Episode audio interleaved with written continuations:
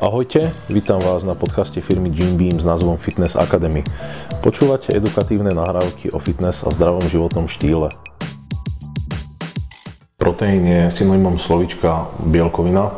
V podstate je to jedna z troch základných makroživín spolu s cukrami a s tukmi. My vnímame ako proteín v podstate doplnok výživy, ktorý obsahuje vysoký podiel bielkovín. Zdroje proteínov poznáme viacero druhov zdrojov proteínov. Najznámejší a najviac zastúpený je v podstate servátkový proteín, tzv. whey proteín.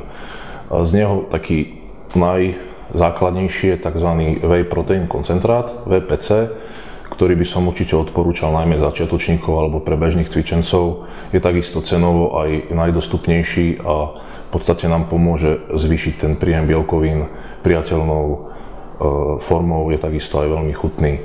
Ďalej tu máme servátkový izolát a servátkový hydrolizát. Tieto proteíny sú rýchlejšie straviteľné, e, najlepšie sa užívajú po tréningu a ich nevýhodou je ale samozrejme vyššia cena. Micelárny kazeín alebo kalcium kazeinát sú to bielkoviny v podstate podobné tvarohu, ktoré sa väčšinou trávia dlhšie niekoľko hodín, 6-7 hodín. Väčšinou sa príjmajú a užívajú v priebehu noci aby bol organizmus zasobený aminokyselinami v priebehu celej noci. A existujú takisto aj servátkové proteíny, ktoré sú zbavené laktózy, tzv. bezlaktózové proteíny. Tie sú vhodné pre ľudí, ktorí trpia laktózovou intoleranciou. Ďalej tu máme proteíny vyrobené z vajec, tzv. egg proteins, hovedzie proteíny, ktoré sú tzv. beef protein, sú to hovedzie hydrolizáty takisto, sú hodné pre ľudí, ktorí napríklad majú málo mesa, málo hovedzieho mesa jedia, tak vedia doplniť aj takouto formou proteín do tela a takisto obsahuje tento proteín aj kreatín. A poznáme aj tzv. proteíny, ktoré obsahujú kolagén. Tie možno nemajú až takú vysokú biologickú hodnotu, čo sa týka bielkoviny, ale majú veľký zmysel pre vytrvalostných športovcov, lebo obsahujú aminokyseliny, ktoré majú výrazný vplyv na regeneráciu kolbov a pohybového aparátu. Vegánske alebo rastlinné proteíny, najznámejšie je sojový proteín, vlastne sojový izolát, potom tu máme rýžový proteín, hrachový proteín a konopný proteín. To sú také najznámejšie, ale existuje aj viacero druhov. Poslednou kategóriou je tzv. viacrožkový proteín. A je to vlastne komplex alebo kombinácia viacerých druhov vlastne týchto zdrojov bielkovín, ako sme si vymenovali. Môžu to byť dve, môžu to byť kľudne aj všetky. A výhodou takéhoto proteínu je v podstate ich komplexnosť, to znamená, vieme ich užiť v priebehu dňa, po tréningu alebo vlastne pred spaním, keď si nemôžeme dovoliť kúpiť viacero druhov proteínov, tak to vieme vybaviť takto pohodlne jedným viacložkovým proteínom. Pri kúpe proteínu si ďalej všímam v podstate zloženie, percentuálne zastúpenie jednotlivých zložiek v danom produkte. To znamená, stále si otočím obal a pozriem sa, čo ten daný produkt obsahuje. Stále tá najviac zastúpená zložka v danom proteíne je na prvom mieste. Čiže toho, čoho je najviac, je na prvom mieste a postupne to smeruje k ostatným zložkám, ktorých je najmenej. E, veľa výrobcov napríklad e, propaguje, e, že obsahuje produkt Steviu a je na poslednom mieste v takom malom množstve, že v podstate je to takmer zanedbateľné vôbec na to upozorňovať.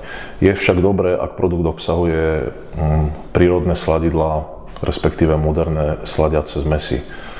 A takisto si treba všímať, aby tam neobsahoval nejaké ťažké aminokyseliny, ako je napríklad glicín, ktorý môže byť potenciálne zdraviu škodlivý. Veľa výrobcov skrýva skutočné zloženie svojich produktov za tzv. patentované zmesy, kde vlastne všetky zložky, ktoré alebo všetky zaujímavé, účinné, efektívne zložky, ktoré daný produkt obsahuje, spoja do jednej vety a na konci napíšu, že obsahuje všetky tieto látky v množstve povedzme 1,2 gramu. Hej, ale nikto presne nevie, koľko z každej zložky by mal v tom produkte byť.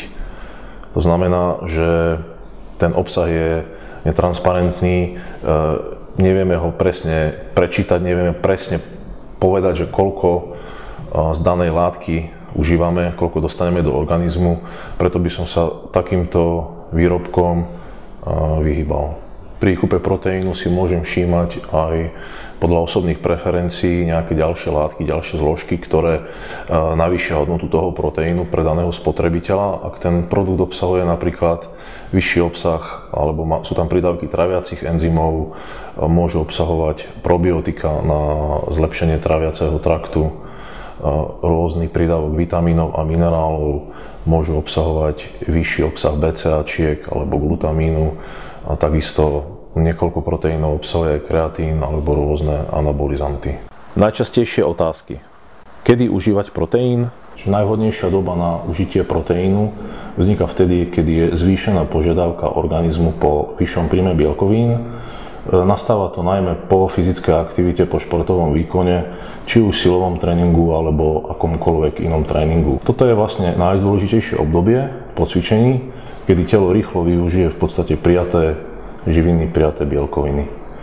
Ďalšia dôležitá doba vzniká ráno, po prebudení, keď je nízka hladina aminokyselín v krvi a telo rýchlým spôsobom vlastne z proteínových prípravkov doplní potrebné živiny a aminokyseliny. E, veľmi dôležitá doba je takisto večer pred spaním, kedy organizmus je v priebehu celej noci zasobovaný bielkovinami, v priebehu niekoľkých hodín a tým pádom nehľaduje a zásobuje telo potrebnými živinami na svalov.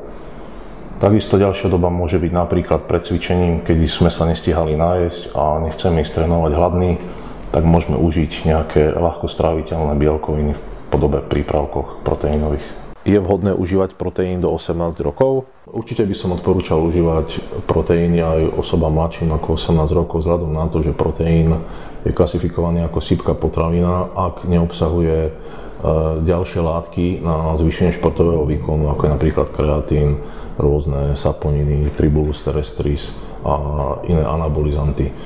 Takže ich konzumáciu, ak proteín obsahuje aj tieto látky, je vhodné konzultovať potom e, s lekárom. Ale obyčajný proteín, klasický, je zdraviu nezávadný, je to prirodzená látka, ktorá sa nachádza v, vlastne v potravinách všade inde. Je proteín vhodný aj pre ženy? Jednoznačná odpoveď je áno, pretože treba si uvedomiť, že ten ženský organizmus nie je iný ako ten mužský, nie je zložený zo žiadneho iného biologického materiálu. A takisto, ak žena pravidelne športuje aspoň dvakrát až trikrát do týždňa a viackrát, tak je tam vyššia potreba a požiadavka organizmu po bielkovinách. Preto tento proteín má zmysel doplňať aj ženám, a takisto bielkovina ako taká má vyššiu sytiacu schopnosť ako tuky, takže je mimoriadne vhodný aj do redukčných diet, kedy v podstate pomáha určitým spôsobom ako keby spalovať tuky. Je proteín zdraviu škodlivý? Treba si uvedomiť, že proteín je v podstate potravina, je to bielkovina, je to jedna z troch základných makroživín, spolu s tukmi, s cukrami máme bielkoviny. To znamená, že užívanie proteínov ako takých je pre telo potrebné. Sú to stavebné látky a Takisto ako nadmerné užívanie alebo nadmerná konzumácia, príjem sacharidov alebo tukov môže spôsobiť zdravotné poťaže, takisto aj nadmerná vlastne konzumácia bielkovín môže mať negatívny dopad na ľudský organizmus, či už je to záťaž na ľadviny alebo rôzne traviace problémy. Hej. Nadmerný príjem bielkovín môže spôsobiť napríklad rôzne hnilobné baktérie v črevách, hej, nadúvanie, plynatosť ale ak je tento príjem proteínov v podstate primeraný, telo ich potrebuje, telo ich využije, dokáže ich spracovať, tak nemôžu byť zdraviu škodlivé.